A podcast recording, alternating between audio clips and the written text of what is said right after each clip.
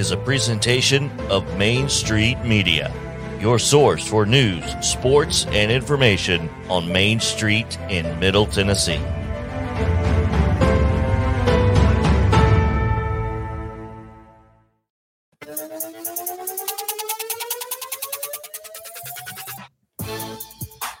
Welcome in to Reaction Monday here on Main Street Sports today, presented by Mid-Tennessee Bone and Joint. I'm Chris Yow, Mo Patton alongside as always. And man, what a terrible weekend we have to react to. Let's just be honest, but we've got a lot of reaction to get to. But before we do that, Mo, tough weekend, but it's another week. Start over. Yeah. Hope springs eternal, I guess. I don't know. And, you know, as you really consider the weekend, I'm not sure how terrible it was. I mean, last night would have been worse. Last night reminded me of some of my old math classes where, you know, where the math teacher says, show your work. Mm-hmm. I mean, we got at the end of that game to where we expected to get to, but the way you got there was what made it disappointing, I think. Well, as I've seen on Twitter today and other times, I feel like I would have just been better off getting blown out.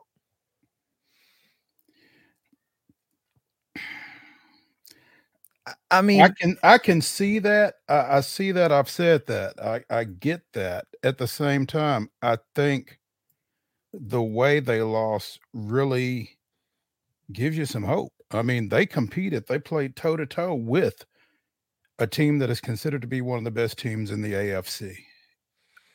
Sure.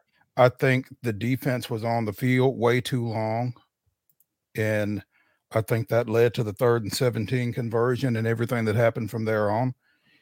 And, you know, also Bud Dupree being off the field on 3rd and 17, unfortunately. Well, he was off the field for most of the second half, I think. But, yeah, you know, again, that kind of speaks to maybe some depth over there. I'm not sure. And I don't guess we need to get too far into the weeds as far as that goes. Well, I mean, it's the next segment, but we got a whole hour and a half. But, I mean, yeah. I think there are some good things to be taken out of that, and I think we also had some things confirmed. Yeah.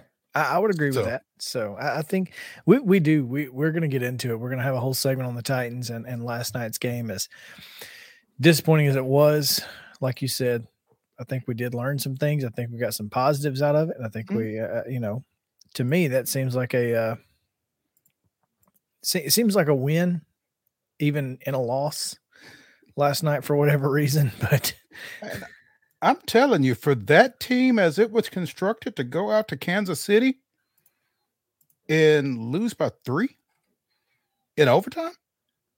Come on. Yeah. I mean, you can say what you will, but that's a win. Everywhere but in the standings, that's a win. I agree. I mean, we're not into moral victories. I get all that. But who expected that to be a one-score ball game? Not I. I can tell you that. Not I. And nope. You don't think Jason Garrett was sweating sitting next to Herm Edwards in the fourth quarter? Sitting next to Tony Dungy? I mean, Tony Dungy, yeah. He's sitting there going, dang, coach, you was right. He almost pulled it off. The worst part is, line of scrimmage in the fourth quarter is kind of what got them beat because of, you know, not being able to grab and control Mahomes in the pocket. So, you know, I tell you what, you know, was Travis Kelce frustrated or what? I've never seen Travis Kelce that angry, and I loved it. Every bit of it, except for when they didn't throw a penalty on him for being frustrated for grabbing Anthony Adams in the end zone on that play. Oh, yeah. Not just that one, but when he tore his helmet off and threw it off the field. Oh, that's a penalty. Well, apparently it's not. It's against the rules. Put it that way. It may not always be a penalty, but it's against the rules. Yeah. Anyway, we'll get. Well, I was trying to elongate a little bit there because I was waiting on the end of the TCU Lipscomb women's basketball game. Oh Lord. And it has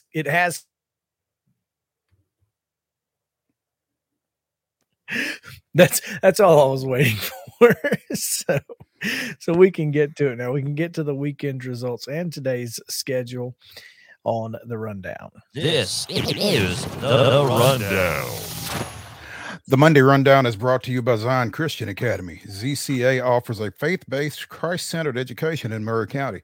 Give them a call today at 931-388-5831 or visit zioneagles.org to schedule your appointment today.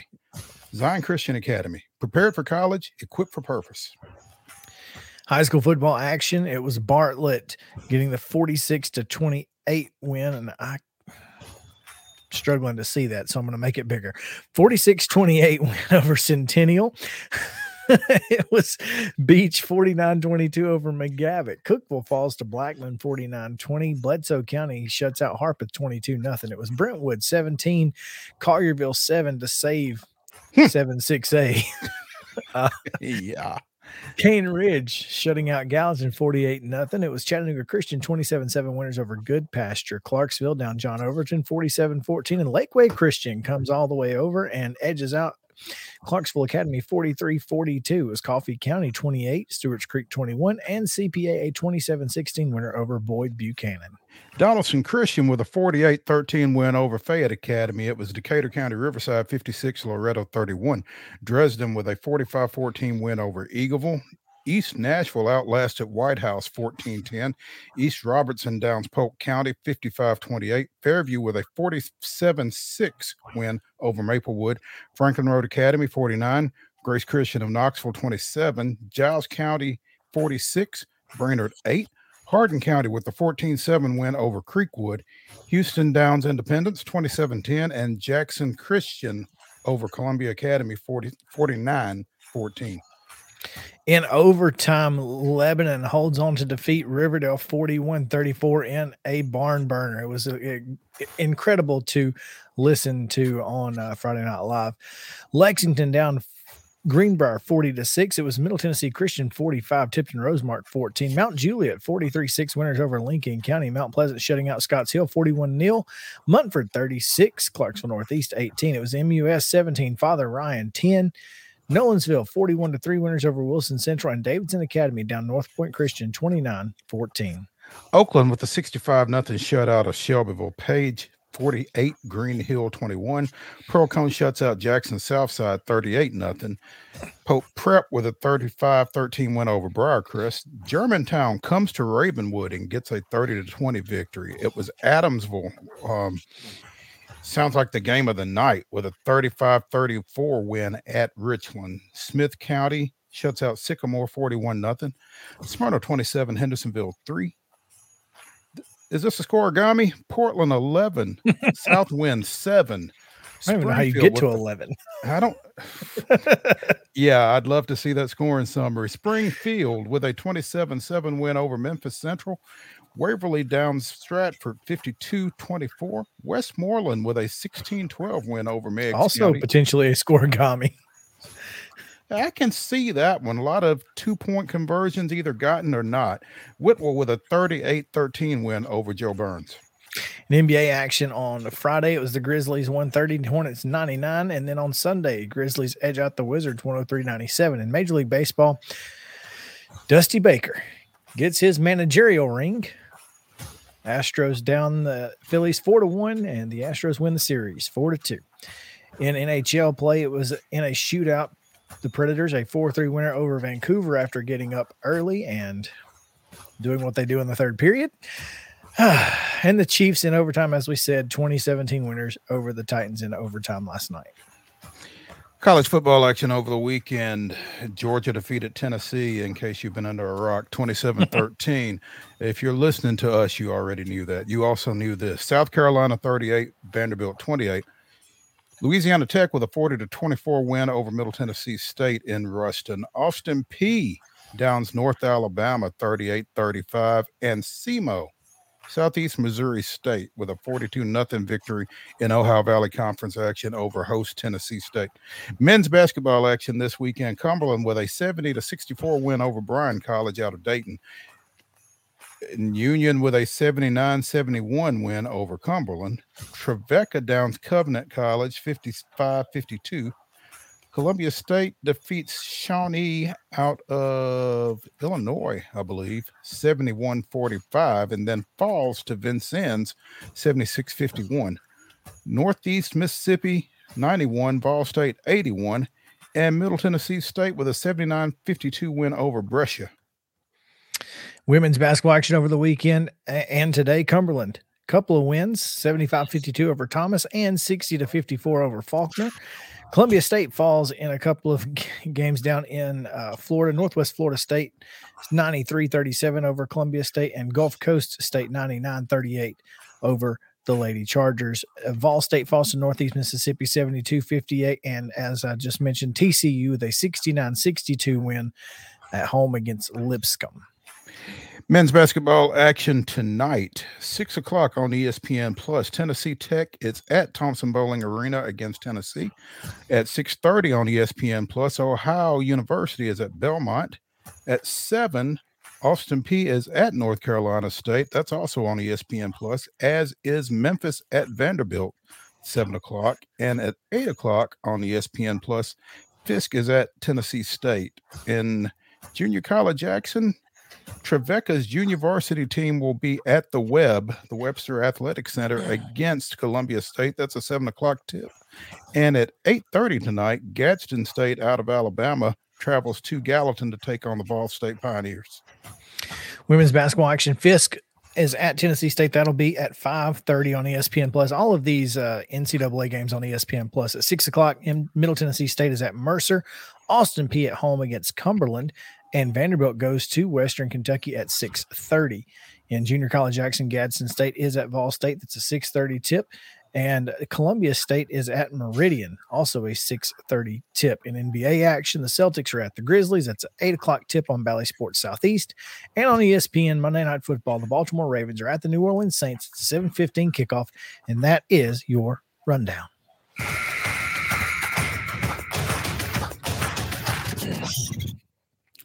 It's one of the longer ones we've had in a while, huh? Well, when you start getting college hoops back in action. Yeah, just wait till we get high school hoops here in about when high school basketball's in action. You remember those baseball rundowns, baseball and softball from the spring? Yeah, it's going to be like that for a while, and that's okay. Which means that if your business is out there and you want to sponsor something, that's about what? 7 or 8 minutes that your information will be on the screen. So I'm just saying. I'm not saying. I'm just saying. So just letting you know the rundown is available for sponsorship. Now, let's top story today. Frank Reich, finally gone. Can't believe he made it this long. Fired your offensive coordinator last week. Scored 3 points this week. Realized maybe it wasn't the OC. maybe it wasn't the guy who wasn't calling plays. Go figure.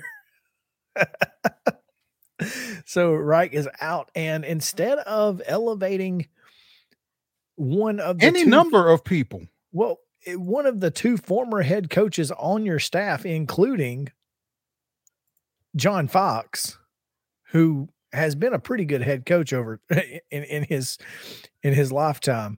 He knows a little something. He does. And instead of elevating him, they decided to go. I mean, I can understand not elevating Gus Bradley. I mean, he was at Jacksonville, right? So yes, but still, he's been a head coach. He understands what it is. And instead, he has coached in the National Football League at the head coaching position. Yes. Well, the other guy has also been a head coach. Mm-hmm. He was at some random high school in Georgia, Hebron Christian Academy in Dacula, Georgia. That'd be Jeff Saturday, the former center and Pro Bowler and everything, Mr. Everything, Ring of Honor. Good for him, but what? Right.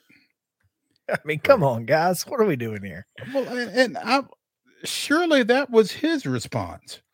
Wait a minute. You want me? Me? For why? Right. Right. All right. Whatever. It is pretty funny though. You know, at this point, I was really glad we didn't end up in a tie last night, because I was thinking, man, 3 of the 4 AFC South teams having a tie in their record would just be bonkers. So, but yeah, Frank Reich gone.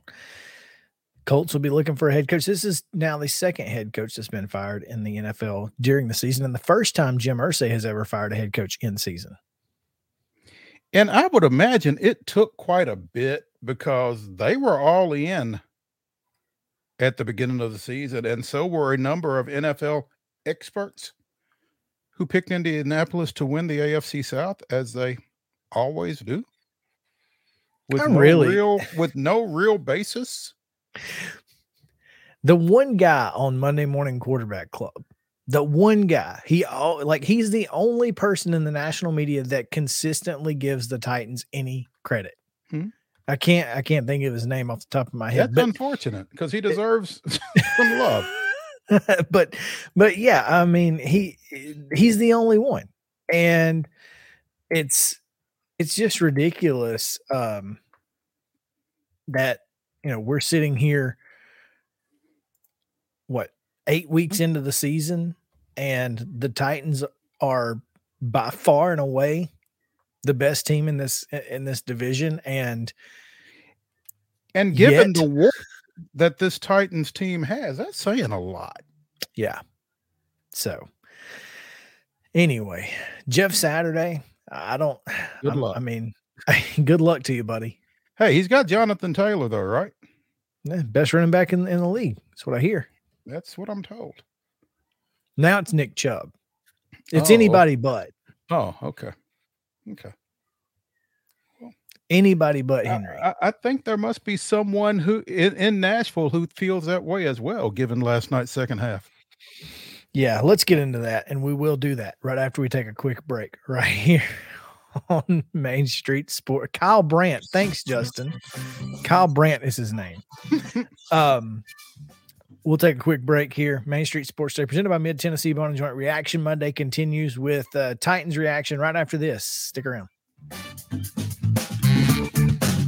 Mid-Tennessee Bone and Joint treats your orthopedic injuries and existing conditions. Our trained physicians will get you back in the game faster. Contact us at 931-381-2663 or www.mtbj.net.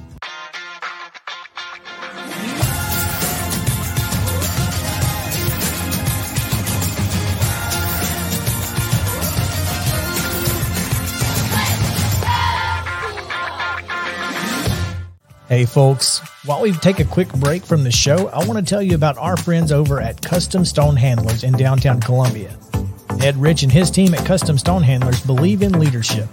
And outside of the military, our greatest leader-building platform is sports. Custom Stone Handlers proudly encourages young people to get in the game. You can contact them today at 931-490-4990.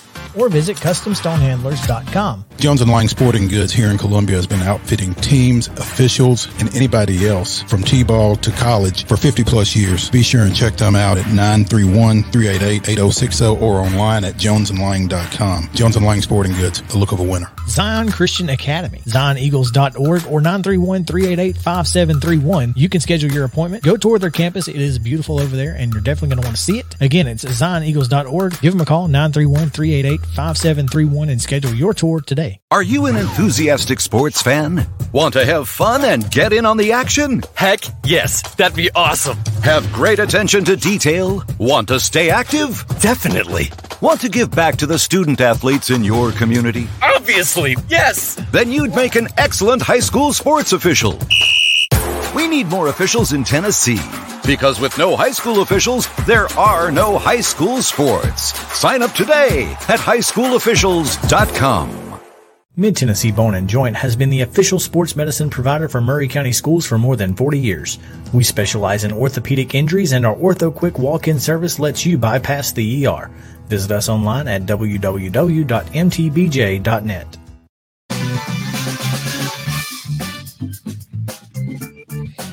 Welcome back in Main Street Sports Today, presented by Mid-Tennessee Bone and Joint. It is time to react to a little bit of Tennessee Titans, as the Titans fall last night in Kansas City, 20-17 in overtime, with quarterback and no wide receivers to speak of, and a dominant defense. Let's be honest. The defense is Super Bowl capable, which is unfortunate. Considering, I mean, Amani Hooker's not even on the field right now. Imagine if Harold Landry and Amani Hooker were on the field, both of those guys in injured reserve right now. This team, this defense would just be disgusting. And not that it already isn't, but it would be even more disgusting, Mo. Yeah.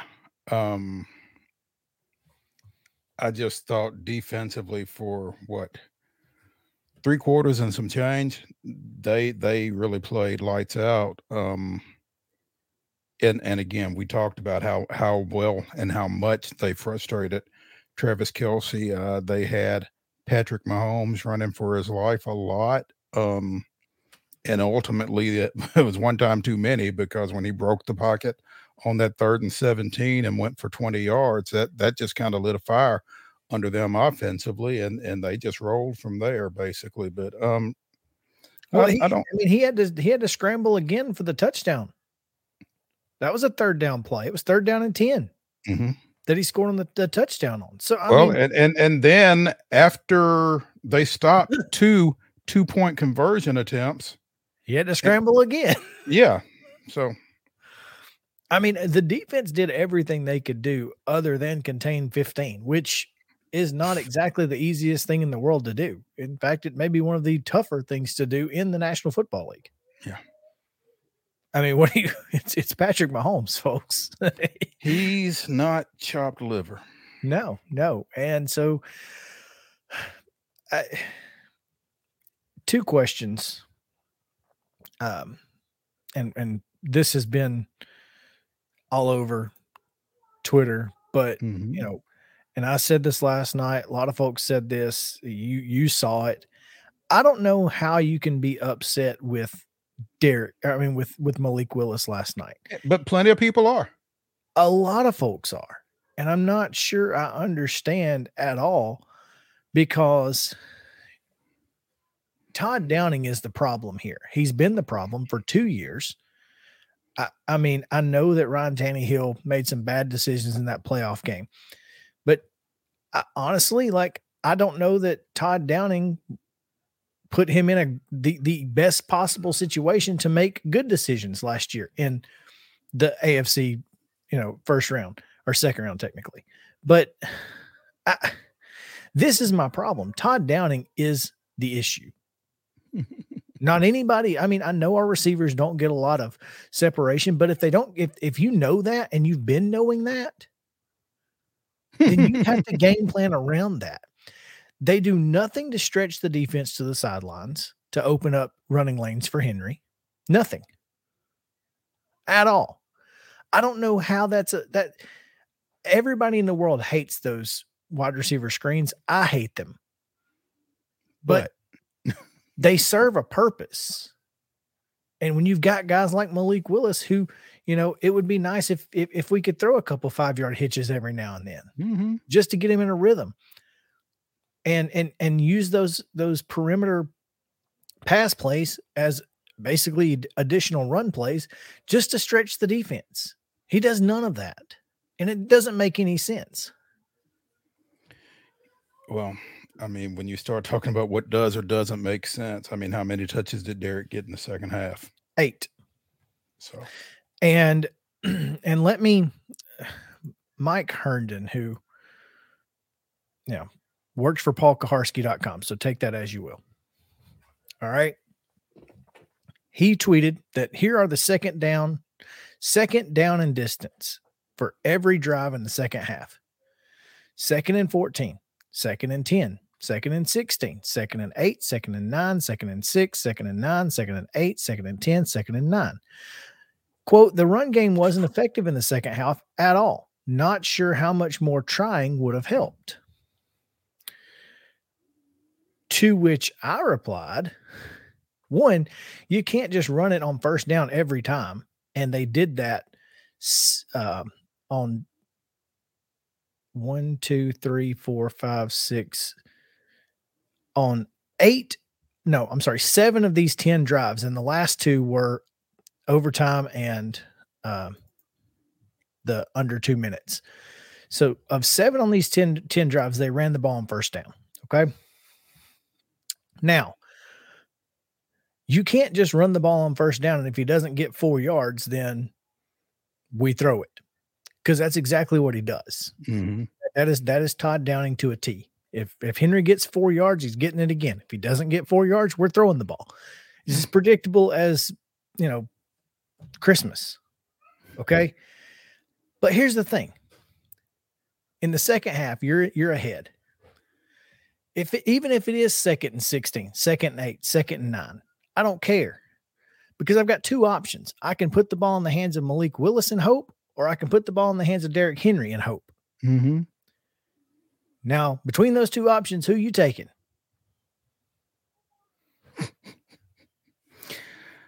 Well, you'd like to think you would take the more proven commodity, but who knows?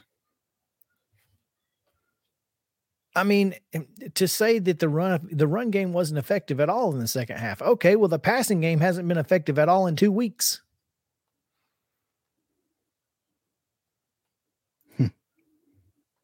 So I think that's an absolutely terrible narrative. That is you're holding water for Todd Downing at this point. Mm-hmm.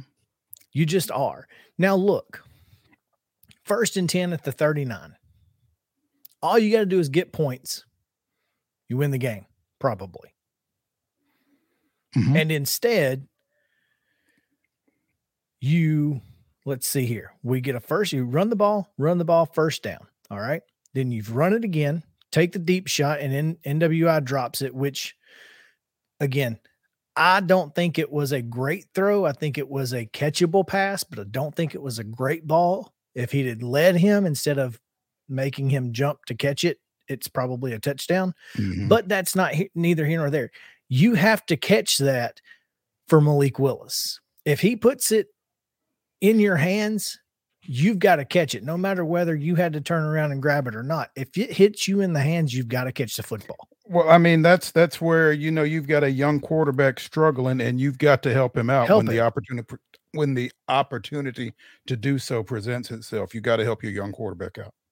And then they throw the screen pass, which, again, two drives ahead of that, it was penalty, run, scramble, screen, punt. Once again, as predictable as Christmas, Todd Downing. It doesn't, I mean, all you had to do was get 5 more yards, run the football. He stopped running Willis in the second half completely. Just stop, did not run the read option and tell him to keep it. Now, I think Willis is a little afraid to keep it sometimes.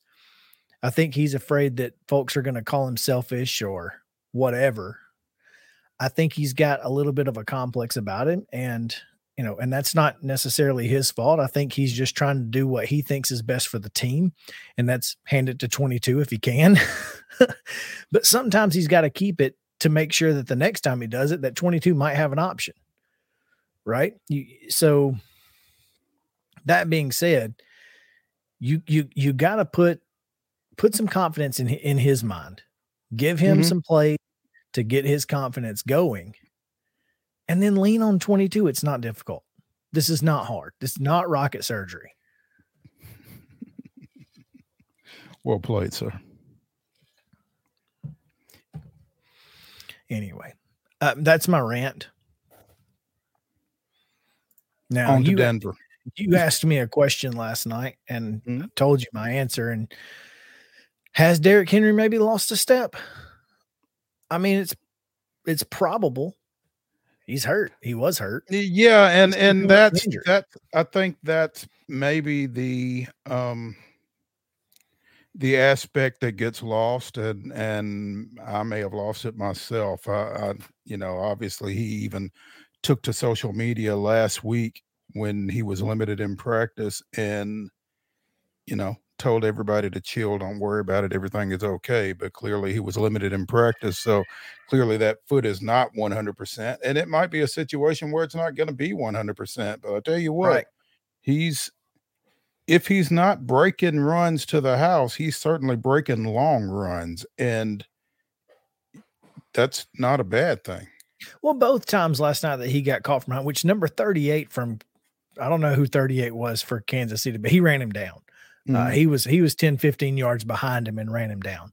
But even on both of those runs, he got chipped, mm-hmm, you know, inside the tackles that kind of slowed him down a little bit, which, you know, that I think had a little bit to do with why he was tackled without taking it to the house. But yeah, I mean, I don't think he's gonna be as fast as he was. I mean, he's 28 years old. He certainly has more miles on him than he had 2 years ago. That being said, we don't need him to break 99-yard runs. But I think we've gotten spoiled with him breaking 99-yard runs. So. Sure. But even if he's lost a step, that doesn't change who Derrick Henry is. Derrick Henry is a pounding back that's supposed to wear on a defense through four quarters and through a 17-game season. Then by the end of the year, you know, he's the way that he has trained is to be better by the fourth quarter, better at the end of the year. And to do that, you've got to run him for four quarters. You can't stop it. Just because he goes for a yard on first down or 2 yards on first down doesn't mean you don't go back to him on second down. Right. Well, it's frustrating mainly because, you know, we know what this offense is supposed to be. And apparently Todd Downing wants it to be something completely different. But I will say, and I guess as the offensive coordinator, he can certainly do that. And at some point, the buck has to stop with Vrabel. And here's the thing: I'm not in the press conferences. If I were, I would only be in one. I wouldn't get to come back to a second one. And that's probably why we don't get that question more often. You know, mm-hmm, it's probably why we don't get, you know, what are you doing to make sure this coaching staff is, you know, is the best it can be? Because honestly, it's not the best it can be right now. Well, you know, a lot of folks are going to tell you that that's because, you know, you're playing with a backup quarterback, a rookie backup quarterback who is limited and that kind of thing. That's going to be the party line at this point. That's why the offense is not executing to its full potential right now. Yeah, they weren't executing their full potential when Ryan Tannehill was playing, though, were they? No. I mean, you and I know that. No, they weren't. So it's a cop-out answer. Mm-hmm. And look, Mike Vrabel is a great football coach for two reasons. One, he always has his teams ready to play, and he has his teams in intensity at a level that I have never seen a coach have a football team every single week. There are great things that Mike Vrabel does. And look, and he's built a mentality here in Tennessee. You know, the next man up mentality has worked really well for this franchise. But at the quarterback position, again, how many times have I said it? There are 14 people in the entire world at any given time who can play the position at a high level. And there are 32 teams. So you do the math. Anyway, on to Denver, like you said. Yeah. Here's the thing, man. Talk about your all-time, just didn't see that Clemens, the Denver Broncos. That team's a mess. That they are an absolute mess. And this is not the kind of team that the Titans, after a physical game like that, they probably don't even want to play the Broncos right now, because it's almost like it's a lose-lose. If you win, you're supposed to. The Broncos are a mess. Mm-hmm. If you lose, you got issues. And then you got to turn around and play the Packers, which, by the way, on a short week. Yeah, but good as this defense is playing, bad as Aaron Rodgers is playing, you feel pretty good about the next two ball games. The only issue is it's at Lambeau, and you don't know what kind of weather you're going to get in mid-November, the Thursday before Thanksgiving. Yep, that's the key right there. You don't know what kind of weather you're going to get. But anyway, let's take a break. Talk Vols and SEC football. All right, we'll do it right after this on Main Street Sports Today, presented by Mid-Tennessee Bone and Joint. Y'all stick around.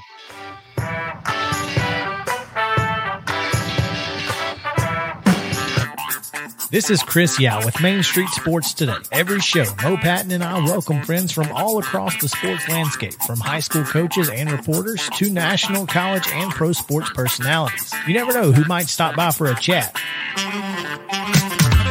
AP Tennessee sports editor, three-time Tennessee Sports Writer of the Year 2020 TSWA Hall of Famer. She covers the Titans, the Predators, the Grizzlies, college football, and hoops. Please make welcome Teresa Walker. Former University of Tennessee, former Team USA Olympian, Cy Young Award winner, R.A. Dickey. R.A., did I miss anything? Man, that was sweet.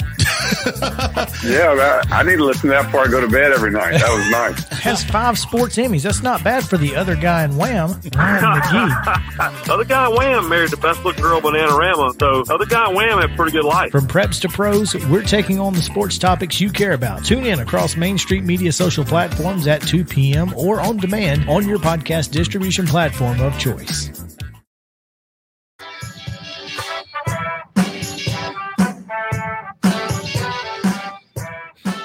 Welcome back into Main Street Sports Today, presented by Mid-Tennessee Bone and Joint. Reaction Monday here. And, well, we have to – we're just going back in time. We go from Sunday to Saturday in the big one. Obviously, Tennessee and Georgia. Georgia with the 27-13 win over Tennessee in an absolutely dominant performance. And let's just call it what it was. It absolutely could have been worse, but it also could have been better. Tennessee did not play its best football game. And Georgia absolutely had a lot to do with that. Let's give credit where credit was due. But Mo, a lot was made, obviously, of what to expect between these two teams, the best offense, best defense, and who was going to prevail. You have to just look at Georgia and say, my goodness, what a force. Mm-hmm. Because they lost, 15 draft picks last year, 5 first-rounders? They lost a bunch. I don't know what the number was. And they lost about half their defense. and then lost what was supposed to be their best pass rusher. And then, oh, by the way, absolutely disrupted Hendon Hooker all day long. But I think part of the disruption of Hendon Hooker was he played like he expected to be disrupted.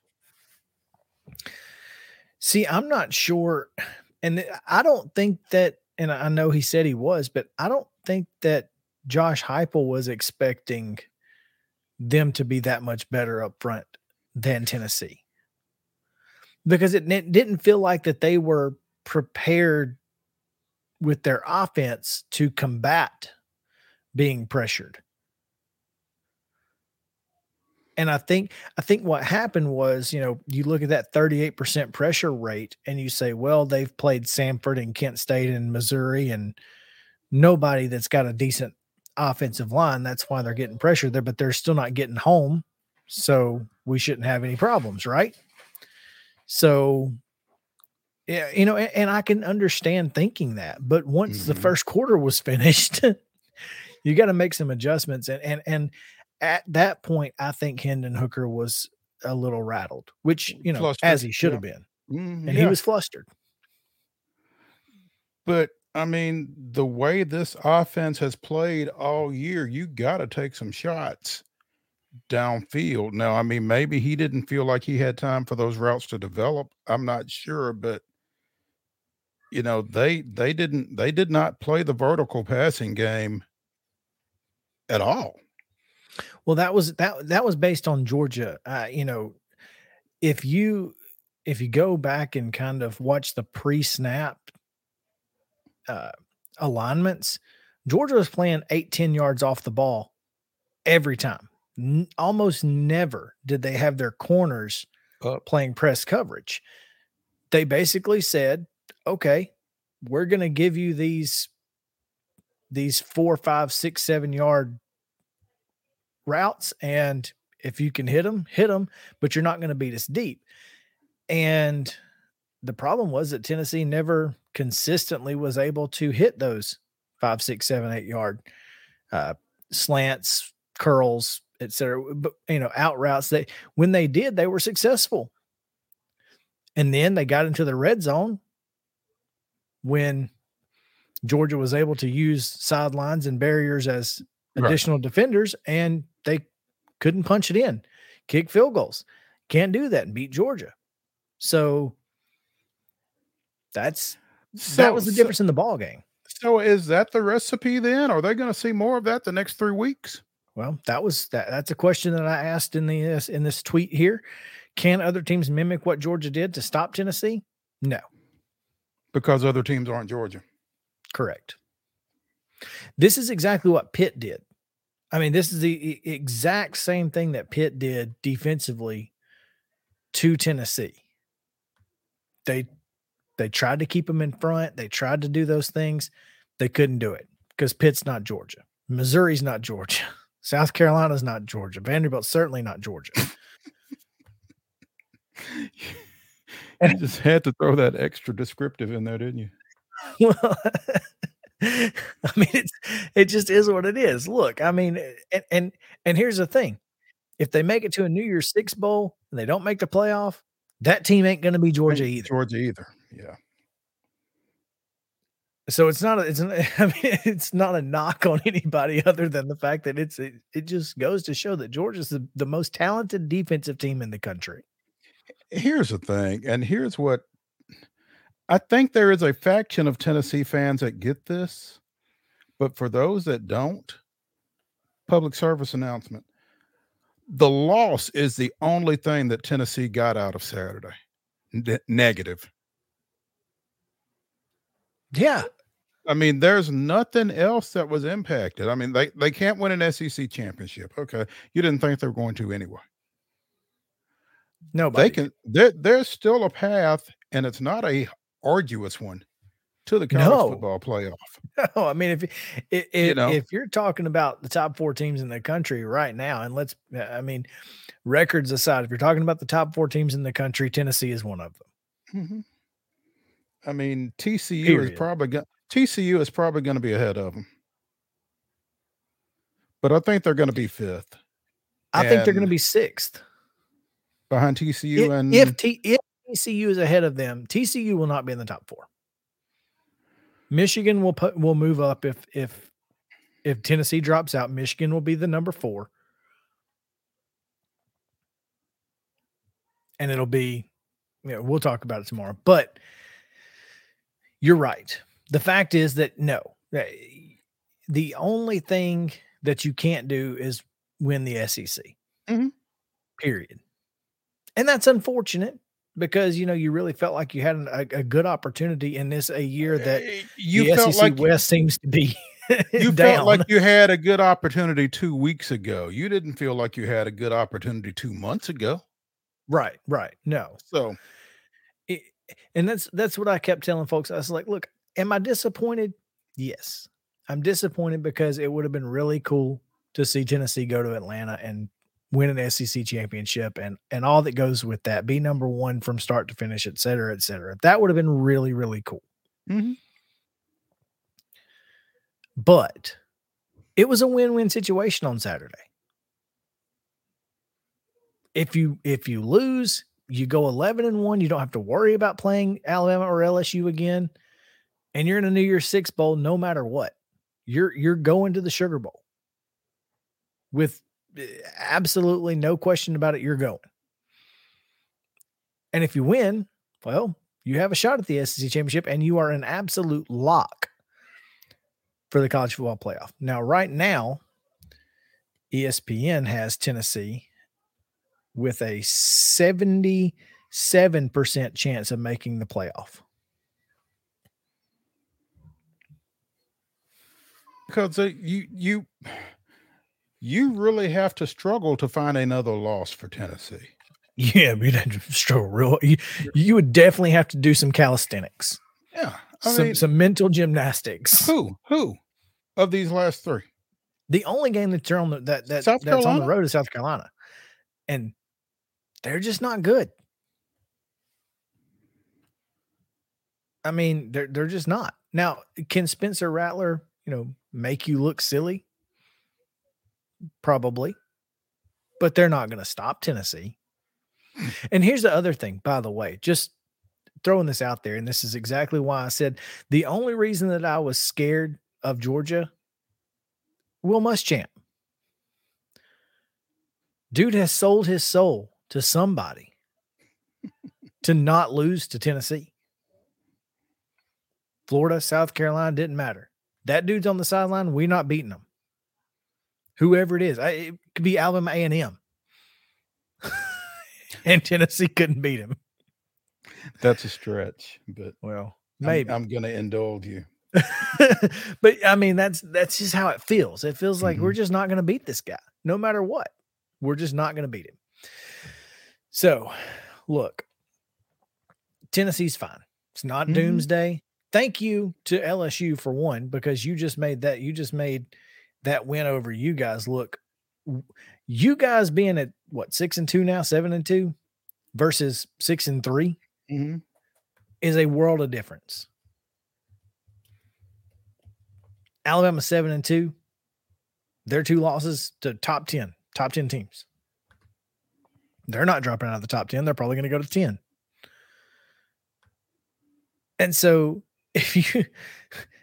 Tennessee's got two top 10 wins, and their only loss is to Georgia. But I do have one question. And I've been waiting to say this on the air because I want to get it on the record, and I want it out there in the ether, in the universe. Georgia fans have put out this narrative that Kirby somehow took his foot off the gas. At what point in the history of Kirby Smart has Kirby Smart taken his foot off the gas? What would be the basis for him doing so? Why would he do that? Would he take his foot off the gas? He was absolutely dominating. Why would he stop? Why would you risk Tennessee's offense having opportunities to score? Well, particularly in this day of the CFP where style points do matter. Especially when you have, this is your biggest win. Of course, Oregon still looks really good. But you beat Oregon 49-3. Why would you not beat Tennessee 49-3 if you could? 46. Whatever. Yeah. Well, why wouldn't you? Well, exactly. And I don't know what is to be gained from Kirby taking his foot off the gas. And so, I mean, what?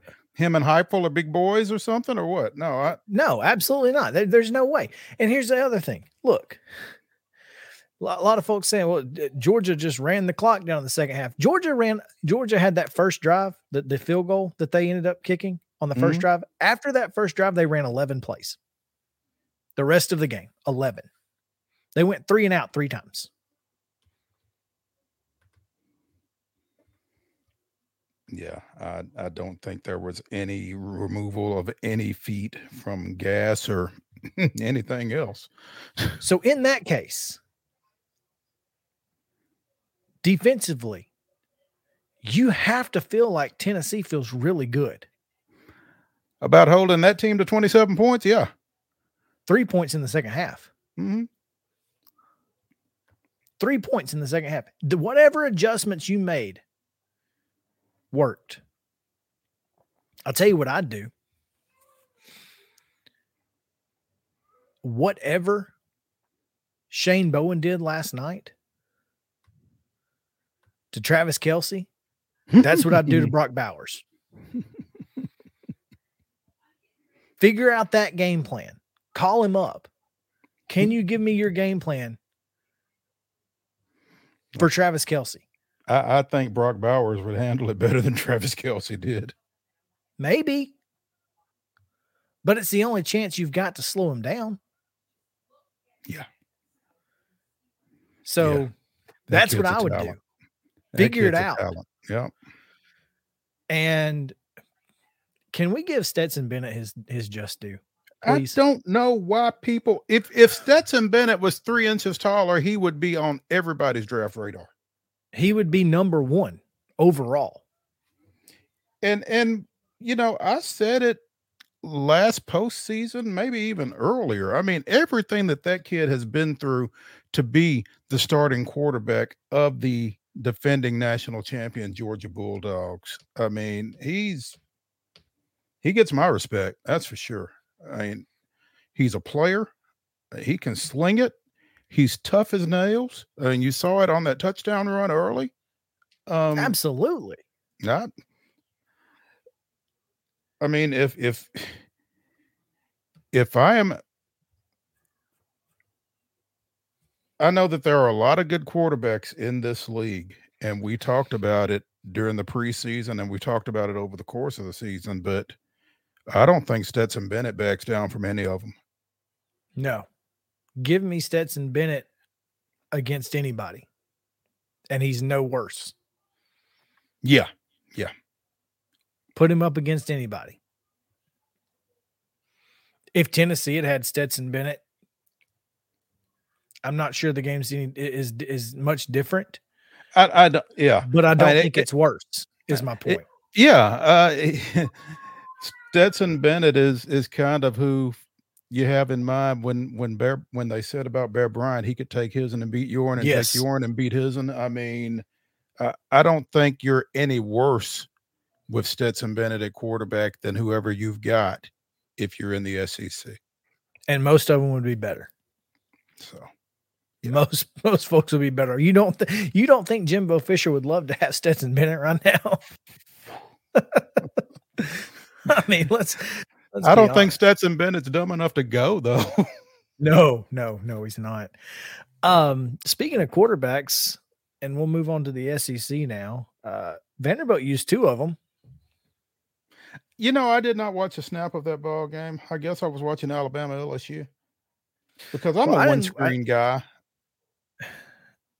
Well, I was in the car when I was watching on my way home from the wedding on Saturday, listening to Alabama LSU. But A.J. Swan, 10 of 18, 127, two touchdowns and a pick. Mike Wright, 8 of 15, 101, one touchdown and a pick, 6 carries, 43 yards, 7.2 yards a carry.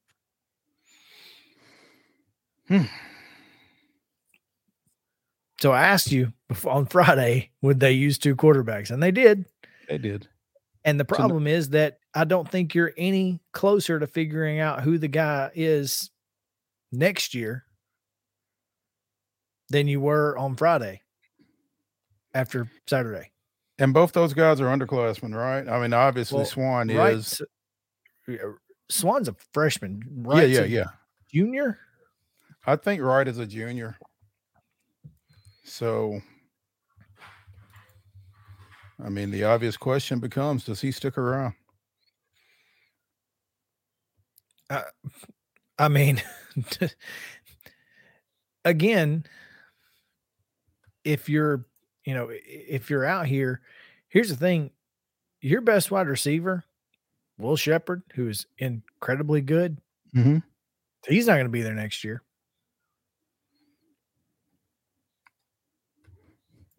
Mike Wright is a junior.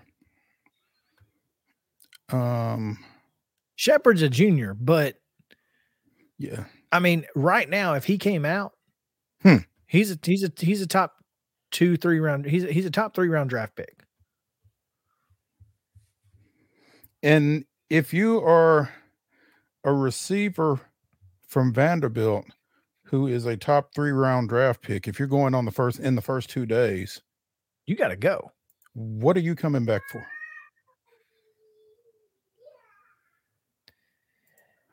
Because you don't know what your quarterback situation is going to be if you do come back. There you go. You can only hurt yourself. That's correct. So, and see, Vanderbilt had a great second half. Whatever Clark Lee did at halftime, which maybe South Carolina took their foot off the gas. But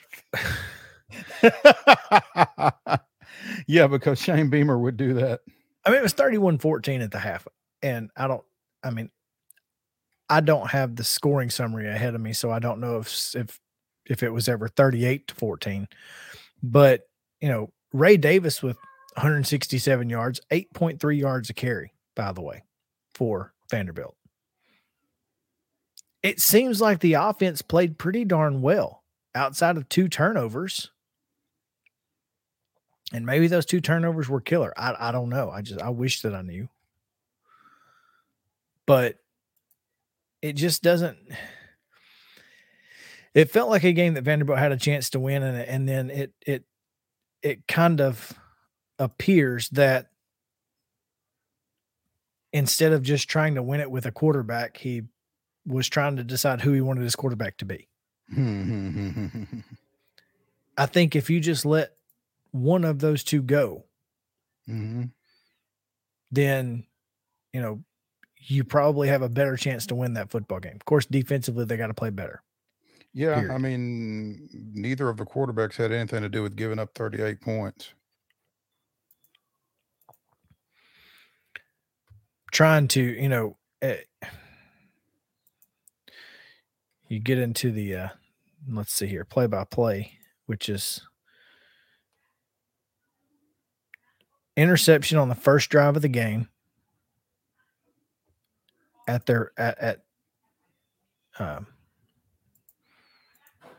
Vanderbilt's 42. Of course, he threw it downfield. So, you know, that interception turns into 7 points. Okay. So second half. Maybe the quarterback did have something to do with 38 points. Well, no, because Mike Wright's interception came with a minute left to go in the game, and they're trying to, you know, they're trying to score late. You know, they're, I think he threw it into the end zone. And that was, you know, but they also fumbled. Of course, it led to a fumble. So, fumble turns into a field goal. They missed a field goal. So you missed a field goal that you're 1 score down if you make the field goal. All right. So Vanderbilt had its opportunities. I think, you know, look, Vanderbilt is improving. Slowly. But what they've got to make decisions and improve from there. They can't, you can't have 2 quarterbacks, especially one that's a freshman and one that's a junior. You just can't. Yeah. You got to make a decision. You got to make, yeah. And you got to pick somebody and go. And I mean, I think it's almost like they're trying to keep both those guys happy so they can keep them around. But, I mean, if one of them's not going to be your guy, then does it really matter if he's there or not? No. And, well, yes, it does. Ask the Titans. It's nice to have a guy that you can count on that's sitting on the sideline. Well, I mean, have one. It's not like the Titans guys are going to transfer, though. That's a difference. But, I mean, I'm still a little shocked that Ken Seals is still there. Well, maybe he's thinking what you're thinking. One of them's going to leave. Yeah. So, I don't know, man. It's just – it's unfortunate. I don't think Vanderbilt's the biggest loser from the weekend. I think Alabama is, because, and I think conversely, LSU is the biggest winner because, you know, obviously LSU now has a chance to play for an SEC championship, and they're probably going to do so based on their schedule. Their remaining schedule is not, I think they've got, I know they've got Texas A&M left, and I think Mississippi State, maybe? I'm not sure. No, Arkansas. They've got Arkansas left. And then Alabama's out for the first time since, you know, what, 2013? Alabama does not have a chance to play its way into the playoff. I don't know of any other time that they've been out of the playoff discussion before the Iron Bowl. Well, this makes up for it because they are. They're done.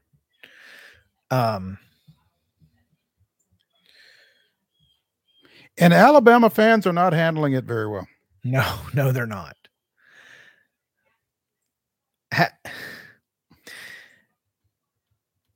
How much of a – I'll say that. Young Alabama fans are not handling it well. Folks who remember the Mikes understand kind of what they've got and what they've been doing. Yeah. I mean, you had what, three or four in a row there. So if you remember the Mikes, then you feel pretty good about where you're at. And most of the people, you know, that I interact with do. Now, Twitter, different world. But you can't. And here's the thing. Alabama's still two plays away from being 9-0. Mm-hmm. You know what I mean? Yeah. So those two losses to top 10 teams in a 12-team playoff, they're probably a 9 seed, 8 seed. They'd be close to getting a home playoff game. Sure. And you certainly wouldn't want to see him again if you were LSU or Tennessee. I mean, even no matter what. No. Once is enough there. No, thank you. Yeah. We're good.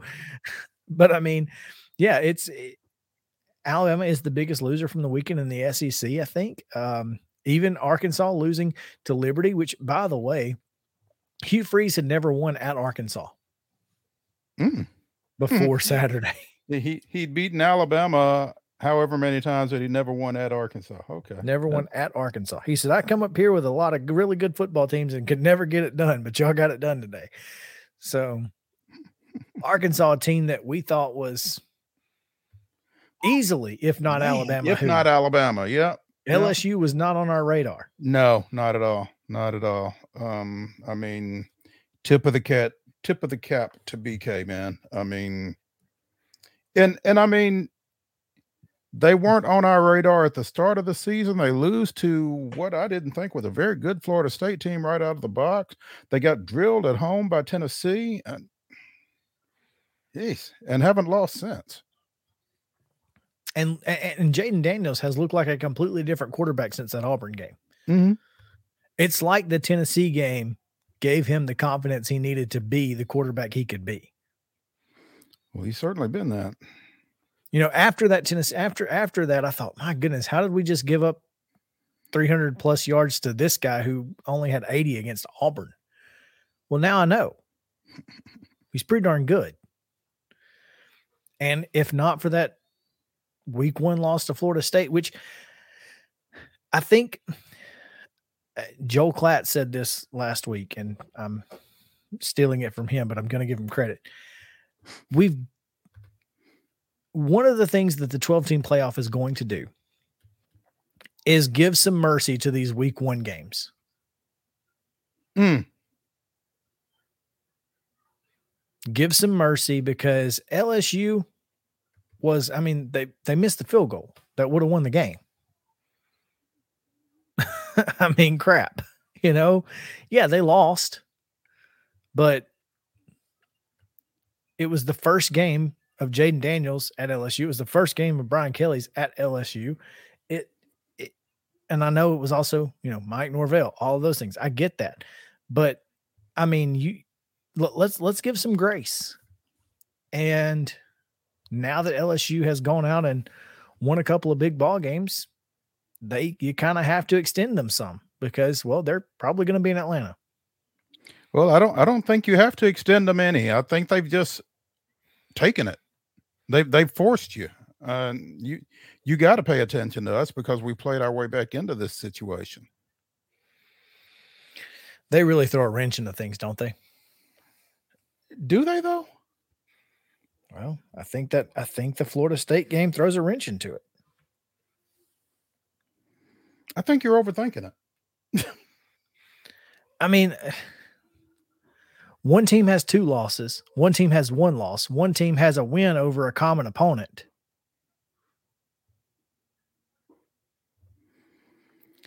And that's Clemson.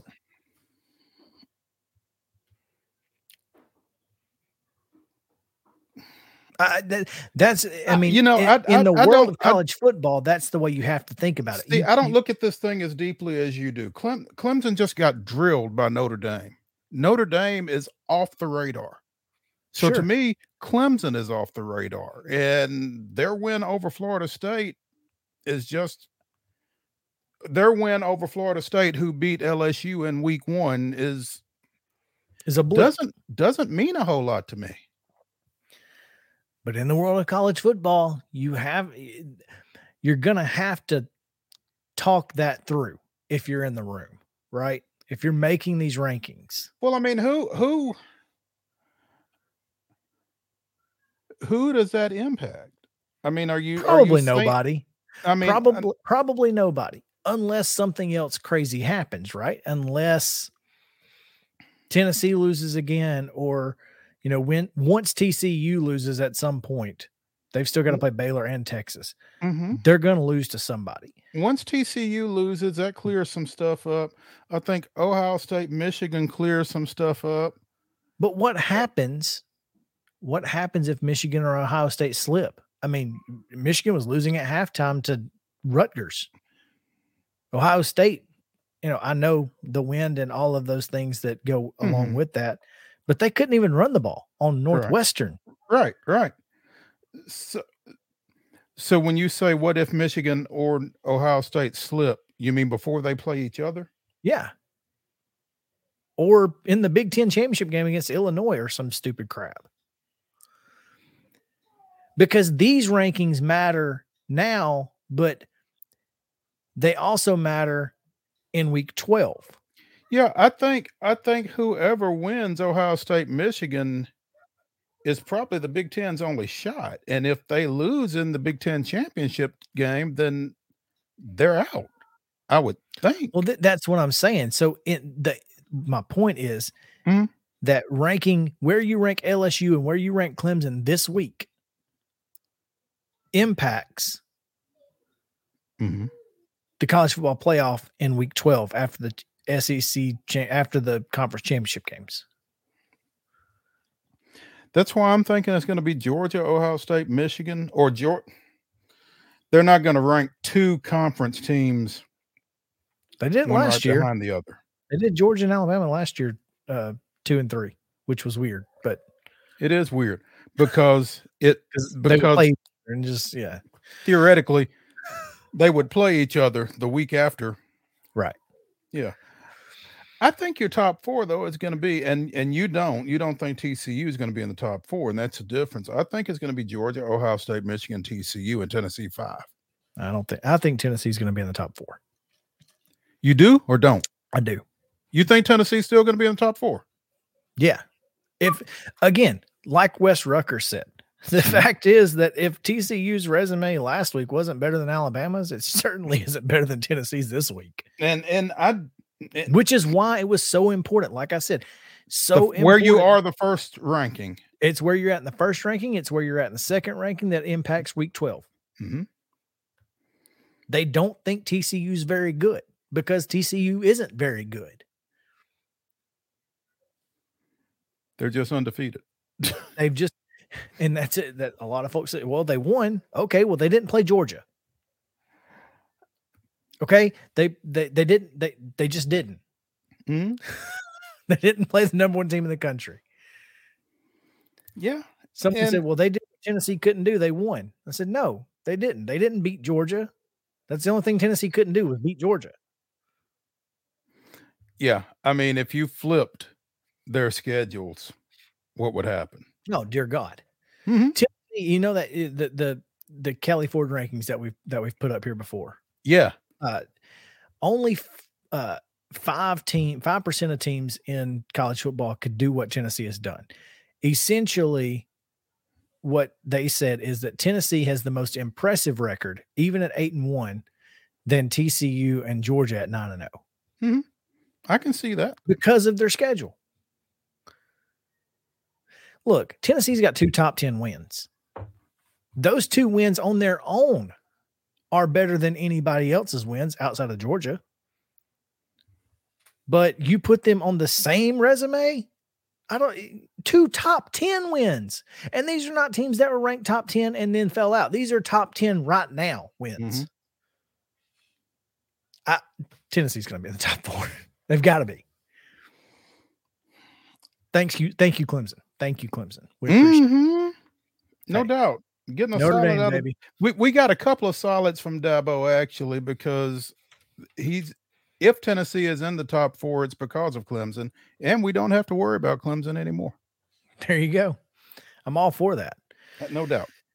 Let's take a break. We've been on this for like 30 minutes, which is fine. Let's take a break. When we come back, we'll talk briefly about high school football. College hoops also starts tonight. We want to get into that just briefly as well. Memphis and Vanderbilt, I think, is kind of a big deal.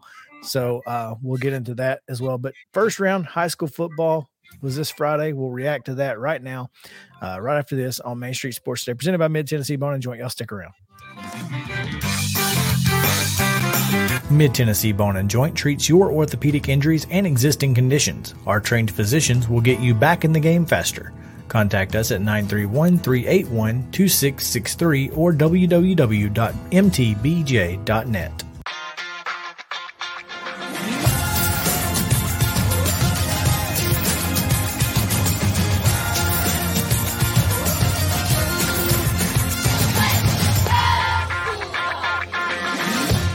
Hey folks, while we take a quick break from the show, I want to tell you about our friends over at Custom Stone Handlers in downtown Columbia.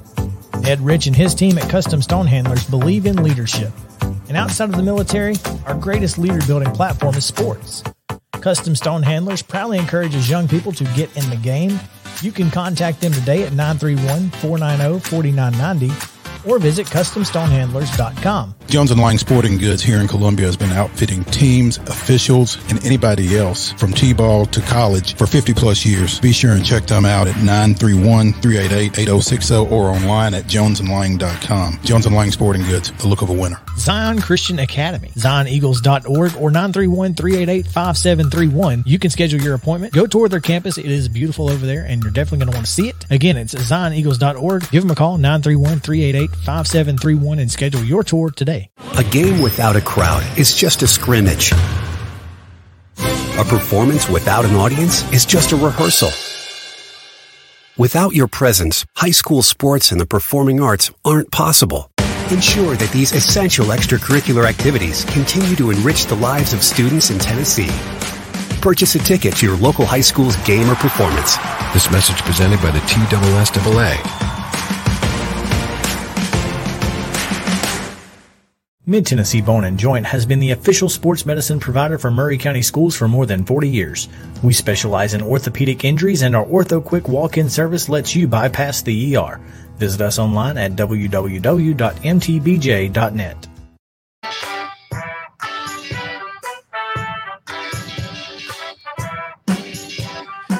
Reaction Monday continues here on Main Street Sports Today, presented by Mid-Tennessee Bone and Joint. Mo, round one of the TSSAA playoffs is complete, and you mentioned it in the rundown. Richland-Adamsville may have been the game of the weekend, and I still don't understand exactly what happened. And it's unfortunate for Richland, as they had a great season. First time they've hosted a playoff game since 1990, and certainly felt like they were going to win the game. I mean, they had a lead with less than 2 minutes to go, and a series of unfortunate events of Lemony Snicket I need somebody to explain to me. Richland was up 28-27. Correct. With less than 2 minutes to go in the game. They scored a touchdown. That's correct. To go 34-27. 34-27. They decided to go for two. Well, yes. Yes, but they didn't just go for two, Mo. That was the problem. They went for two out of extra point formation, and they did the snap it to the holder, flip it over your head to the kicker, streaking to the corner of the end zone. He did not get there. Didn't even catch the ball. Did not catch the ball. That's right. Yeah, from the video that Landon Sechrist provided of the play. And kudos to him. I haven't seen his video. I took a video from X Sports. Is that where it was from? I thought Landon had video. Okay. I don't think so. Okay, well, I saw a video somewhere, and I assumed it was Landon who was covering it for us. My fault. Either Sorry, way, kudos to Landon. At any rate, again, went for two out of extra point formation, didn't get it, 34-27. And then Adamsville comes down with their ace returner rusher who got a 60-yard kickoff return and then finished off a 333-yard rushing night with his fifth touchdown, I think. And they went for two and got it. So, two things. Why do you go for two there? And addendum, if you're going to go for two there, why don't you just run a line up in an offensive formation? Well, the answer to your second question shouldn't matter because the answer to your first question is, I don't know. Look, Richland has missed their share of extra points this year. Plenty of them. And I get that. And if you are concerned with that, then get going for two. But run up in the Notre Dame box and let Ethan Workman run right behind Josh Workman and score your 2 points, put the game out of reach, go to the second round. Yeah. But here's what happened. They missed the 2 point conversion, and then they kick it to a guy who apparently should never be kicked to. Should not be kicked to. In fact, Adamsville coach Brandon Gray said afterwards, I was surprised they kicked it to him. They kicked it to him. He took it inside the 15. They scored one play later, get the 2 point conversion, and the rest is history. The rest is history. And Adamsville's going to Lewis County, and Richland is going to the house. Nobody kicks to him. He's returned three of four kicks this year. They kicked it to our best returner, and they believed in their kickoff team, and we believed in ours, is the quote from Brandon Gray. Which, again, kudos to Landon Sechrist for covering it the way he did. I thought he did a great job and captured the essence. It was just an unfortunate end to a great season for Richland. I think it was, here's the thing, you didn't have to score the last touchdown. I mean, look, I'm not upset at Ethan Workman, who scored his 30th touchdown of the season on that play, by the way. That's insane. Kids unreal. Not a Mr. Football semifinalist, though. No, apparently not good enough. But I mean, it's just like, everything that could have gone wrong there after that did. I'm not going to fault a kid for scoring. No, not at all. The possession may have been more important than the points, as it turned out. Correct. I mean, hindsight's 50-50. Man, yeah. I got all SEC coach isms today. Not only that, but let's see. East Nashville having to hold on 14-10 over White House. Didn't see that one coming. And as I mentioned earlier, Region 7-6A saved by the Bruins. Thank goodness for the Bruins, huh? And poor Collierville. It's 2 years in a row they've had their season end in the first round to a team they didn't that probably in hindsight you don't think you should have lost to. Yeah. I mean, but I really kind of felt like by the end of the year you could have, and you dang near did with four of them coming into week 11 at 3-1 in region play. You almost felt like you could throw Brentwood, Ravenwood, Indy, Centennial into a bag and draw them out any kind of way. And same for region 8, because they were all 8-2, weren't they? They were all 8-2 overall, but clearly their region records were different. But but I mean, going into week 11, probably could have thrown all of those into a hat and drawn some out. Yeah. So, but that's what's so, it's kudos to the Memphis area teams, because look, last year it was their first year back after COVID. Clearly they've, been able to get some things right over the last 24 months. Yeah. And good for them. Yeah, absolutely. I didn't really see any other like huge, upsets or anything like that. I want to say this, shout out to Creekwood. That's it's so unfortunate, because that defense is just so darn good. Well, I mean, they went on the road to Hardin County, which has been a tough out for the last 4 or 5 years, and held those guys to 2 touchdowns in Savannah and lost 14-7. I mean, that's, again, there are no moral victories, and they're done for the year, but they went down there and they put up a heck of a fight. That defense, man, Creekwood's defense all year long just has been sensational. Clarksville is rolling right now, just rolling, and they get Cane Ridge this week, and I think that's going to be a heck of a football game. We'll see. I think Cane Ridge is playing really well right now. Well, I think both of them are, which is why I think it's going to be a very good football. It's going to be it's going to be a dogfight. And Lebanon, they get Oakland after Oakland ended their season last year. Got a little revenge on the mind after a 41-34 overtime win over Riverdale. That was a tough one, though. And this is one of the things that I talked about with Kit Hartsfield at Mount Pleasant. When you're able to kind of coast in round one and get some guys out in the second half and rest a little bit, and then you've got your next opponent's playing in one of those 2-3 dog fights, it's a big advantage.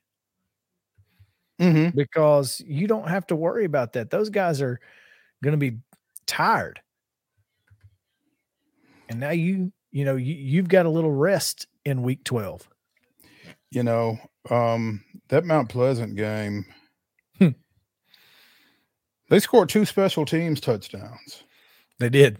Returned a punt and blocked a punt. And blocked a punt. And you don't see that a lot, especially again at the 2A level. I think this Mount Pleasant team is built a little different than a lot of these teams. Held Scotts Hill to 71 yards total? Well, yes, but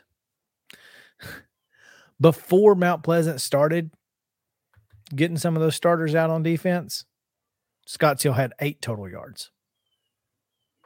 8. They had 63 yards on 2 drives, sorry. And both of those came deep in the fourth quarter. So, yeah, 8 total yards and outscored them on the year 84-0.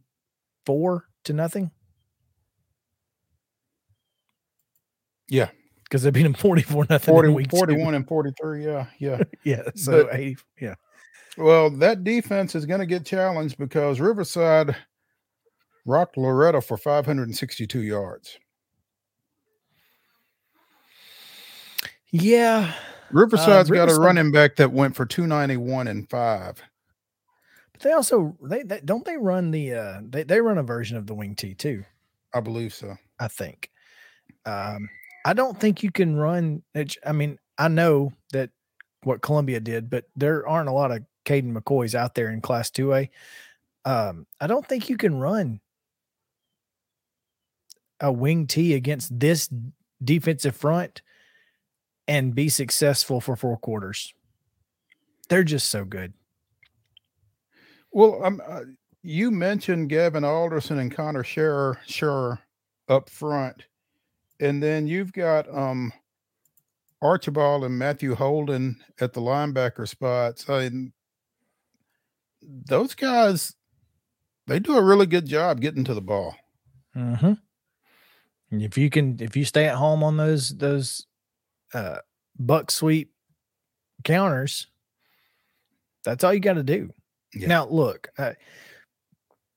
credit to Loretto. They had a great year. Their defense, not great. Mm-hmm. Certainly not Mount Pleasant great. Yeah. So I'm expecting I'm expecting a good football game. Look, Riverside's always good. This is a great football program. They're always good. But this is a Mount Pleasant team that, like you said, built different. Yeah.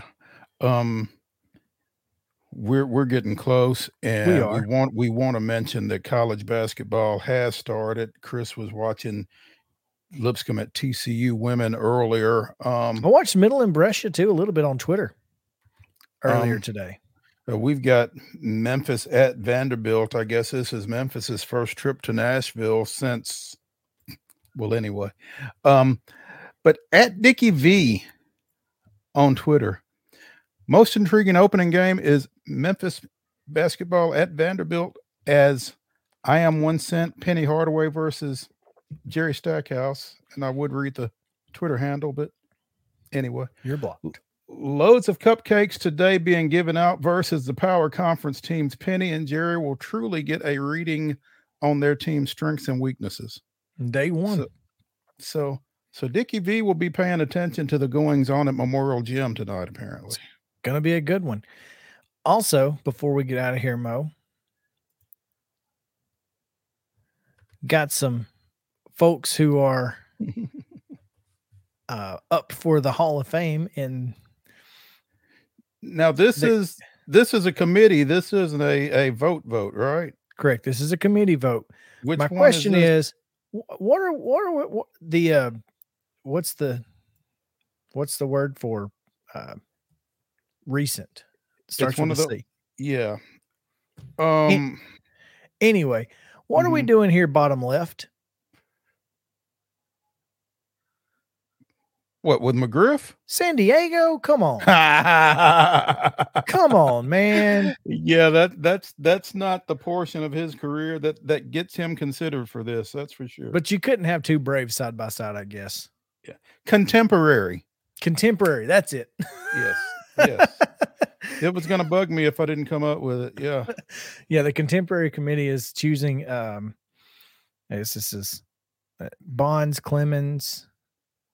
Oh, you got Joey Bell. I'm sorry, Albert Bell. Bonds, Joey. Clemens, Mattingly, McGriff, Dale Murphy, Palmero, and Schilling. So, Ralph, the pride of Mississippi State. Yeah, yeah. If you're choosing one of those, who are you choosing? If I'm choosing one, ooh, goodness. Yeah, it's a tough one. If I'm only choosing one, my initial reaction was McGriff. Honestly, I think so. And then too. And then Dale hit me. So I think it's McGriff. My top three would be McGriff, Murph, and political ideologies be damned, Kurt Schilling. I mean, if we're talking baseball, and if we're not talking baseball, that's probably Albert Bell. I have to really. I'm so torn about Bonds. Because he was a Hall of Famer. He was a Hall of Famer. Yeah. Before 2000, he was a Hall of Famer.